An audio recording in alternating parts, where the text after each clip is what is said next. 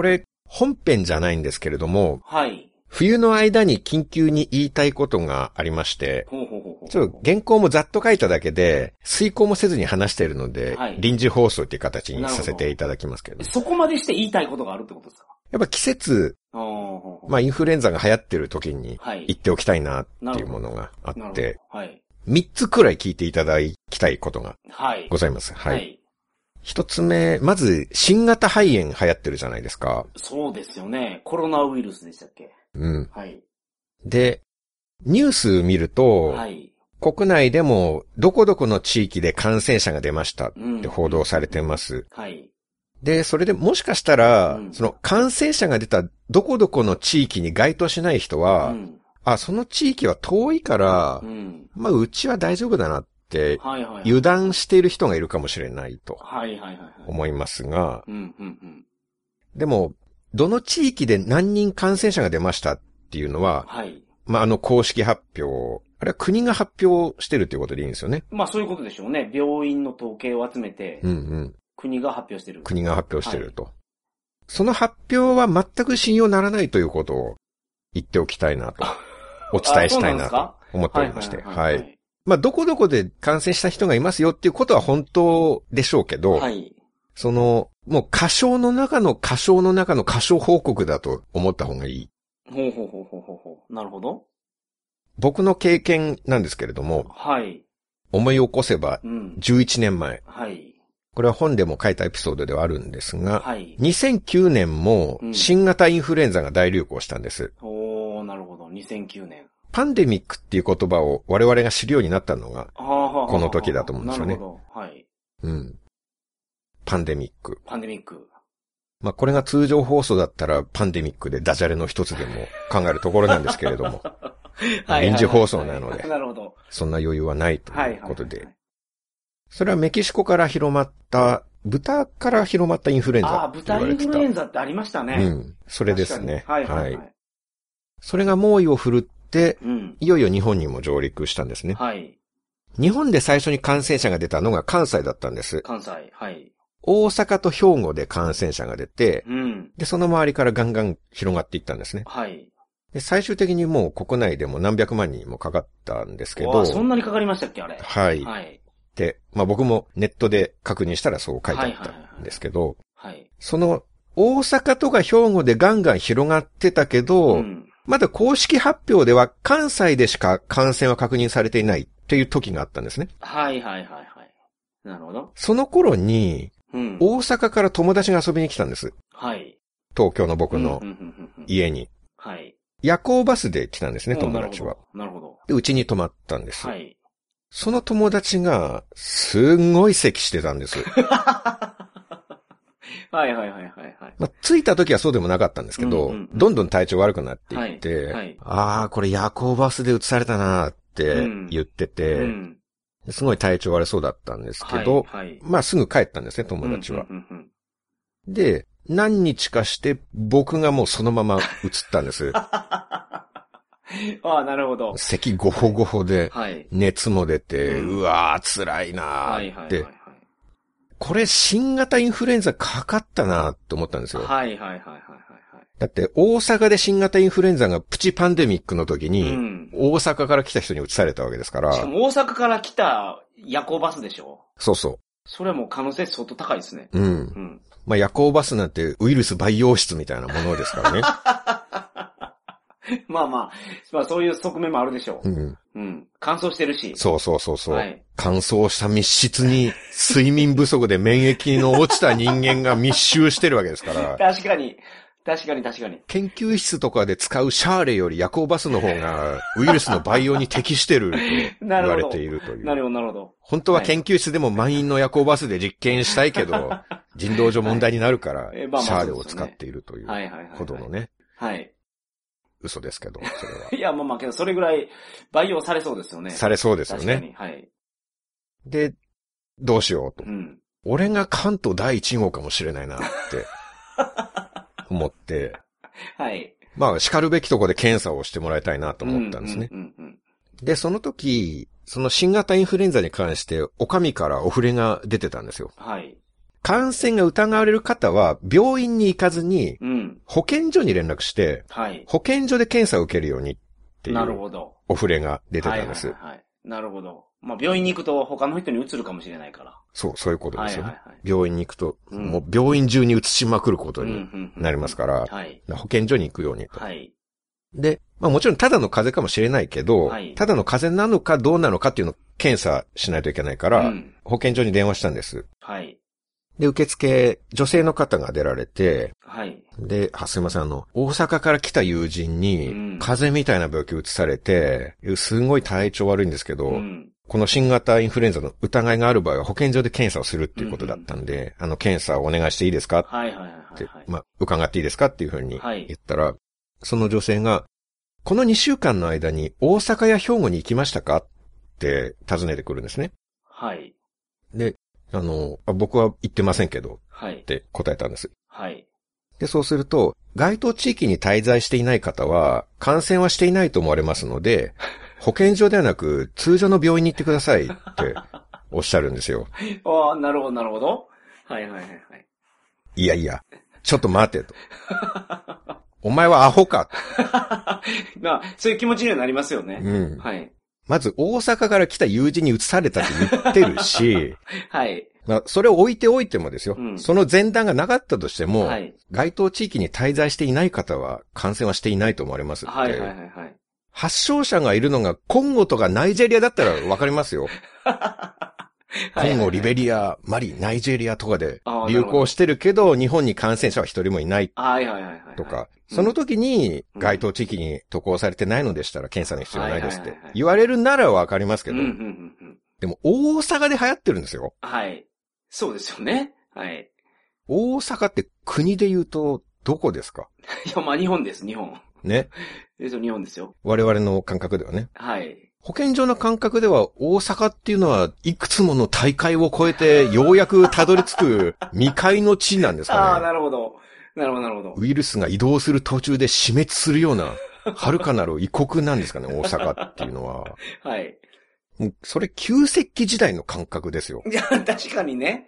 はいはいはい。関東から関西を目指して旅立っても、いくつもの峠を越え、途中マンモスやサーベルタイガー ヤマタノオロチの襲撃に遭い、あ あ、その時代ですか。もう神話の時代ですね。500人の遠征隊のうち、うん。たどり着けたのは、草薙の剣を腰に帯びた、ヤマトタケルの巫女とただ一人であったみたいな、はいはいはいはい。そういう太古の時代ならわかりますよでも知ってますか？今、新幹線が1日300往復以上、東京大阪間往復してるんですよ。ああ、そんなにですか ?300 も。ですね。もちろん他に飛行機、長距離バス。ああ、なるほどなるほど。いろいろある車とかも。うんはいはいはい新幹線だけで300往復以上ですよ。なるほど。もう1日何百万人も関東と関西、人が行き交ってると思うんですよ。まあすよね。はいはいはいはい。まあ、っていうか、深夜バスで大阪から来た友人に移されたって言ってるんですよ。はいはいはいはい。でもそれを言っても、繰り返しなんですよ。はい。あいや、あの、該当地域に行かれていないのでしたら、うん。検査の必要はないです。うん。それで終わりなんですよ。え？えだから、つまり、国の発表、全然信頼できないっていうことなんですよ。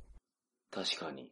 えっと、保健所ってだから国の機関ですもんね。多分そうですよね。うん。公的機関ですもんね公。的機関ですもんね。はいはいはいで、この時はまだ関東には感染者はいないっていうことになってたんですよ。はい。はい。いないんじゃないんですよ。うん。調べてないだけなんですよ。うん確かに。実際めちゃめちゃ感染者いたと思うんですよね。はいはいはい僕がそうだったかはわかんないんですけど、うん。うん。まあ、中国的だなと。はい。被害を少なく発表したい、ああ、そういうことなんですか。うん、うんのか。うん、まあ、あとは、その実際保健所、多分パンク状態で、あ、はいもう。そういう狂った言い訳でもつけて断らないと、もう対応しきれないっていう。確かにそれ狂った言い訳ですね、本当に。うんはいはいはい、はい。まあ、言ってる本人も狂ってるなって思ったと思いますよ、その 受付の女性も。ちゃんとしたところで働いてる方なんですから、はいはいはいはいはい。今時大阪行ってなかったら大丈夫ですって、これ狂ってるなって言いながら喋ってたと思うんですよ、ごはいはい本人も。まあそうでしょまあでもそれぐらいしないともう対応しきれないっていう混乱だったと思うんですよね、うんおそらくね。。なるほど。だそう考えると別にその方はね、お仕事でそれをもう言うしかなかったと考えるとしょうがないんですけど、はい。ただそれによってどんどん感染者は増えていったと思うんですよ。うん。それで拒否された感染者は病院に行って病院中に移しまくるわけですからね。そういうね。結局のところ。はい、はい、はいはいはい。まあともかく公式発表っていうのはもう実際の被害よりはるかに少ない。うん。なるほど。だから、あ、うちの地域はまだ報告されてないから、そんな警戒しなくていいなって、はい。安心なんてとてもできない。うんっていうそうですね。確かに。確かに。もう全国にいると思いますよ。今回の。もうすでに、その中国から発症したあのコロナウイルス肺炎が。うん。だってバスの運転手さんとガイドさんかかってるわけでしょ？確かにね。そうですよね。ものすごい距離移動したらしいじゃないですか、はいあれで。はいはいはいはいはい。その方がかかってるっていうことはもうバス中に蔓延してたってことじゃないですか。うんうんうんでその、いろんな人に移ってその人たちがもう日本全国観光してるわけでしょ？はい。まああとはたまたまそこで感染者が見つかったけどう、ん。そうやって検査をしてない、たまたま見つかっていない、はい。その観光の人たちとかは、もう山ほどいて、そうでしょうね。はい。全国駆け巡ってるでしょうから。というより、まあ、もうすでに僕も皆さんも実は感染してるかもしれないぐらいの、ああ、そのぐらいの可能性はもう十分あるとはい。思いますよ。はい。ということを言いたかったのが一つ 目です。一つ目です。なるほど。その、安心すなよと。うん。リスナーの皆さんに。そうです。はい。まあ、あとは、頼れませんよと。お上には、いざとなったら国が助けてくれるだろうとか、うん思わない方がいいっていうことですね。なるほど。それを、その豚インフルエンザの時に、桜さんは身をもって体験う、もう、身に染みて感じましたね。はいはいはい。次なんですけれども。はい。今度は普通のインフルエンザについて、はいはいはいはい。誰がインフルエンザを広めるのか。っっていうことなんですけどはい。この時期、風邪ひいて病院に行くと、うんインフルエンザの検査するじゃないですか。そうですね。鼻の奥に綿棒突っ込まれて。はい。はい。あれが迅速検査っていうらしいんですけれども、はい。まあ素早くわかる。ああ、なるほど。っていうはいはい意味でその迅速ですね。はい。はいはいはい。で、これはもう何年も前から僕が思ってたことなんですけれども、はい。検査結果が陽性だった陰性だったと一喜一憂する報告をあちこちで見かけるんですね。はい。これもつい今月なんですけど、うん僕が聞いてる芸人さんのポッドキャストでもはいおっしゃってて、うんインフルエンザかと思って病院行って検査したら陰性だった。うん。ああ、よかったってはい。言ってたんですけど、はい。よかったじゃないですよねってことを僕は言いたいんですよ。ほうほうほうほうほうほこれは割と世間一般で知られてることの気がするんですけれどう。も、はい。インフルエンザの検査って的中率高くないじゃないですか。ああ、まあ、かなり菌がいないと、陽性って出ないんですよね、あれ。あと時間帯によっても、はあ、はあはあはあはあ、確かに。まあ同じことかもしれないですけどね。うん結局時間帯によってウイルスがはい。多い少ないたくさんいて、がうん、はい反応しやすいっていうのはあるかもしれないですけど、うんうんまあちょっとここから僕が個人的に調べた結果ということをご了承いただきたいんですけれども、はい。専門家じゃないので、絶対正しいとは言えないんですけれども、ただ僕がいくつもサイトを巡回して調べた限りでは、はい。まあ検査全然正確じゃないんですよ。はい。陰性と陽性あるじゃないですか。はい。どっちがどっちっていうのは大丈夫よですか、陽性がインフルエンザですよね。そうです。陰性はインフルエンザじゃないと。菌が見つからなかった。はい。うん。はい。まあ、一応ウイルスなんですかね。はいはいはい。菌というよりはウイルスか。はい。はい。で、陽性っていう結果が出た時にう、ん。実はかかっていないっていうことはほとんどないらしいんです。はいはいはい。ところが、うん。インフルエンザにかかってるのに陰性の結果になることは結構あるんですよね。はい。サイト1ではう、ん。一つ目のサイトでは、まず発症後12時間以上経ってない時に検査しても。偽陰性になる割合が高いと。はい。偽陰性っていうのは偽の陰性。はいはいはい。まあ、あえて偽陰性分かりにくいんで、うん偽陰性ってあえて言いますけれども。なるほどなるほど。はいはいはいはい。発症後すぐ検査しても偽陰性になっちゃうと。うんうんうんうんそれはよく聞きますよね。うんうんはい。最も検出されやすいのは発症後24時間から48時間だと。はいはいはいはい。でただ、その最も検出されやすい時でも、うん。正しい診断がつくのは9割ぐらいなんですって。あー10%で偽陰性になってしまうと。ですね。はいはいはい。うん。最も検出されやすい時間でそれなんで、はあ、はあはあはあ、その時間以外はもっと低いっていうことですよね。なるほど。で、次、サイト2では、うんこっちはきっちり数字書いてあったんですけど、はい。まず、インフルエンザにかかってなくて、うん。もともとかかってなくて、検査してやっぱり陰性になるっていう確率は99%。ああ、ほうほうほうほう。つまり、かかってない人は、まあ、ほぼほぼかかってないっていう結果がちゃんと出る。はい、はい、はい。だから、偽陽性には、うん偽陽性にはほとんどならないなるほどっていうことですね。なるほど。まあ、1%だけはい、はい。ありますけど。ただ、その反対で、うん。インフルエンザにかかってる人のうち、うん。かかっていて、なおかつ検査でも陽性反応が出る率っていうのは、うん。A 型インフルだと64%、64%。おー、そんなもんですか。B 型インフルだと52%と。はい、はい、はい、この数字がサイトによって違ってたりするので、誤差はあるとは思うんですけれども、はいまあこれが10%上がろうが下がろうが、うん、確かに。あんまり僕の言いたいことに変わりは。はいないのではいはいはいで、A、B あるとややこしいので、高い方を取って60%にします。はい。的中率6割っていうことでうん考えますけれども、うん。おさらいをすると、インフルエンザかかっててうん、迅速検査して陽性がちゃんと出るのが6割。6割。はい。はい10人中6人。うん。ということは、うんインフルエンザにかかっていても、うん10人中4人は検査で陰性になるっていうことですよね。なるほど。そうですね。インフルエンザの患者さん100万人が検査を受けたらう、ん。40万人はかかってないっていう結果が出るんですよ。はい。本当はかかってるのに。うん、うん、うんうん。この40万人がインフルエンザをものすごく広めてると思うんです。そうですよね。そのインフルエンザの結果が出ると、出勤停止とかになるのはいはいはいで、学校行ったり会社行ったりしたらダメになるんですよ。はい。で、あと特効薬も出ますよね。うーん、1日ぐらい早く熱が下がるような薬らしいですけどね。あ、そうなんですか？あれけどめちゃめちゃ効く感じがしますけどね。ゾフルーザやったかな今一番新しいやん、つ。でもそれ陽性にならないと出してくれないです。そうですよね。はいはい。インフルエンザだっていううん判定が出ないと出ないそういう。ことですね。だから陽性出した人はもう家でおとなしくしてるし、うん。その、なんか、効く薬も出るから、この人は広めないですよね。広めないですよね。うんうんうんうん。まあ、検査を受けてない人も、はい。インフルエンザな気もするけど、まだ検査を受けてない人っていうのも、うん。まあ多分おとなしくしてると思うんですよ。確かに。かもしれないわけですから。はいはいはいはいはい。で、もちろん検査して陽性になった人もおとなしくしてるわけでしょ。うんうんうんところが、本当はインフルエンザなのうん。に、はい。検査して陰性って出ちゃった人、この偽陰性の人たちは、はい。検査したけど、インフルエンザじゃなかったぜ安心しろみんな今日から仕事に飲み会にバリバリ張り切っちゃうぜって言って、もう縦横無尽に駆け回るんですよ、この人たちなる。ほど。なるほど。なるほど。ここの人たちがもう歩く生物兵器になるんですよ。まあ言うなればね。うんはいはいはい。でこの部分の人たちがインフルエンザ大流行の大きな要因になってると思うんですよね。うん。すごい説得力ありますね。うん。だから検査陰性で喜んでる場合じゃないんですよ。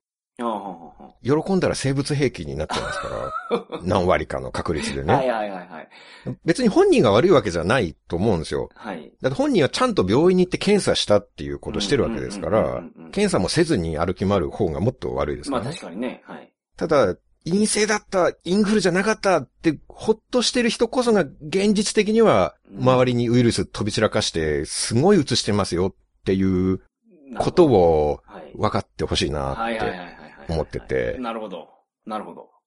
でもこれは誰に訴えればいいかっていうのは難しいんですけどね。うーん。お仕事してる人が、検査では陰性でしたけど、間違いの可能性もあるんで、あと3日は休みますって、なかなか言えないと思うんですよね、陰性やったら言いにくいですわね。陽性やったらもう大手を振って休みますけど。そうですよね。はい。陰性なら会社来いよって言われるんじゃないか。日本の企業は言いそう。うんはい。だから、まず自分の意思で休養できるお仕事とかの人、まああとはい学生さんとか、はいはい。自営業の人とか、うんうんまあフリーランスの人もそうですけど、はい。そういう方はまあ陰性でも自宅で休養すべきだし、うん。あとだから会社だったら偉い人ですかね。はい。これを言うべき、これを伝えるべき人は。そうですよね。はいはいはいはいはい。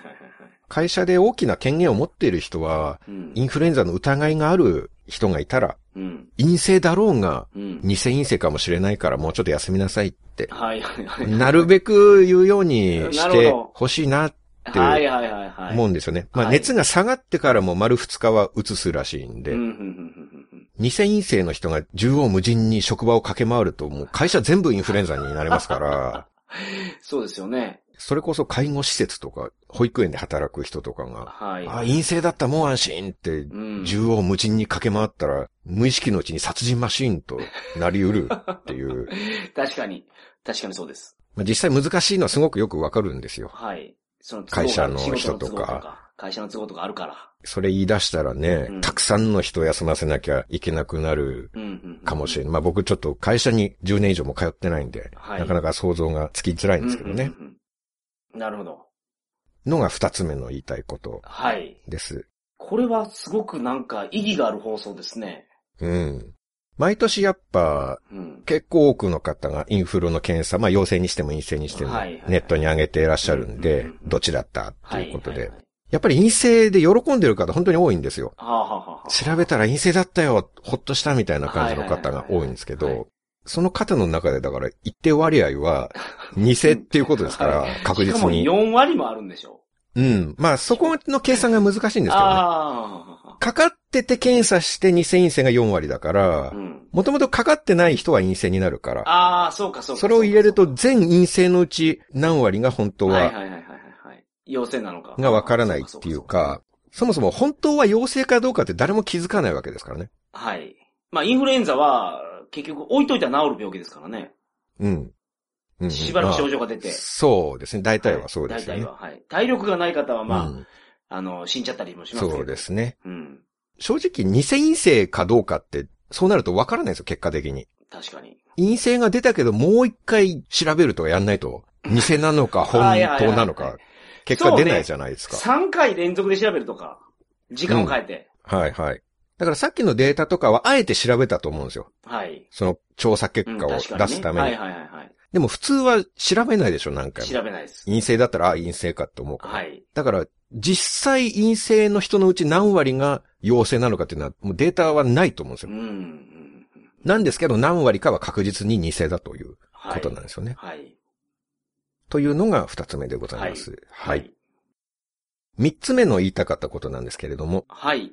新型のウイルスなんかはいつも海外から入ってきますよね。うん。海外といえば、はい、僕のデビュー作、インドなんて二度と行くかボケ。はい。でもまた行きたいかもですけれども。はいはい。あ、そうなんですか？海外といえば。海外といえば大体これですね。ああ、その書籍が、うん、はい。まあよく連想されることだと思いますけれども。なるほど。この本が、はい。ようやく Amazon で電子化されました。おーほーなるほど。桜さんのその出世作ですよね。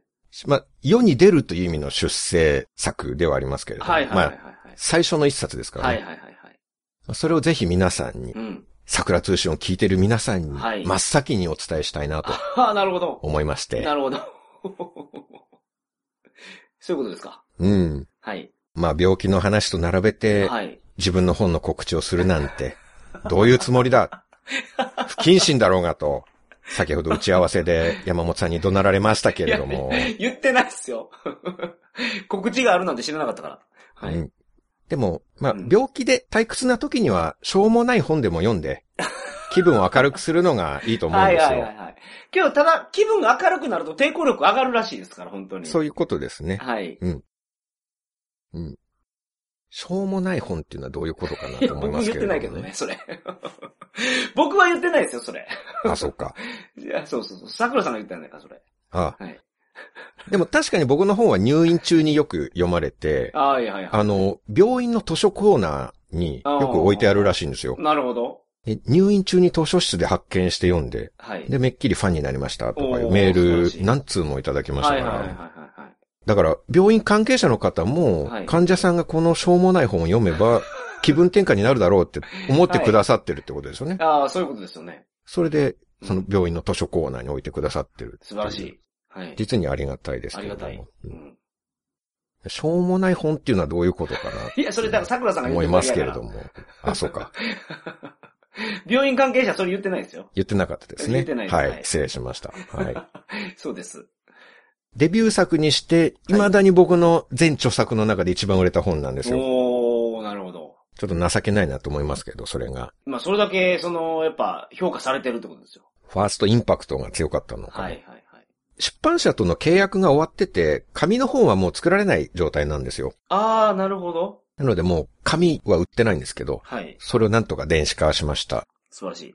写真を全部カラーにしました。そうなんですか。はい。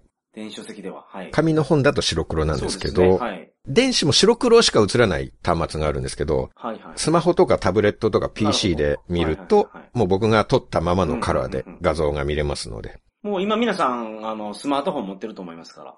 スマートフォンやったらね、Kindle がタダでダウンロードできて。これを聞けている方は、これを聞いている端末で見れますからね。確かに。電子書籍が。確かに。何にせよ。はいはい。まあ、ウォークマンとかだったら見れないかもしれないですけど。はい。これが Amazon の Kindle 限定なんですよ。ああ、なるほど。だから楽天とかソニーの電子書籍では販売してないんですけれども。ああ、まあけど、電子書籍といえば、今はもうね、Amazon Kindle が一人勝ち。うん感じがするまあシェアは一はいはいはい番でしょうね。はい。うんまあ、それに Kindle のアプリはタダなんで、そうですね。Kindle のアプリを入れればすぐ読めるんで。はいはいはい。620円。お、安いじゃないですか。文庫本の値段に合わせました。ああ、なるほど。文庫よりちょっと安くしました。はい。あるいは読み放題プランでもいけますので。ああ、ほうほうほうほう。まあ、あとは、まあもしできたら新刊も一緒にぜひお願いしたいなとそうですね。思います。新刊も電子書籍で出てるんですか、一緒に？新刊も発売になりました。ああ、なるほど。はい、うんはい。あ、でも、まあ、新刊は紙の本を買ってくださったらとても嬉しいです。は ああ、なるほど。い。おかげさまで増刷がかかりました。素晴らしい皆さんのおかげで。皆さんのおかげです、はい本当に。皆さんがやっぱ本屋に足運んで買ってくれたことが感無量ですね、本当に。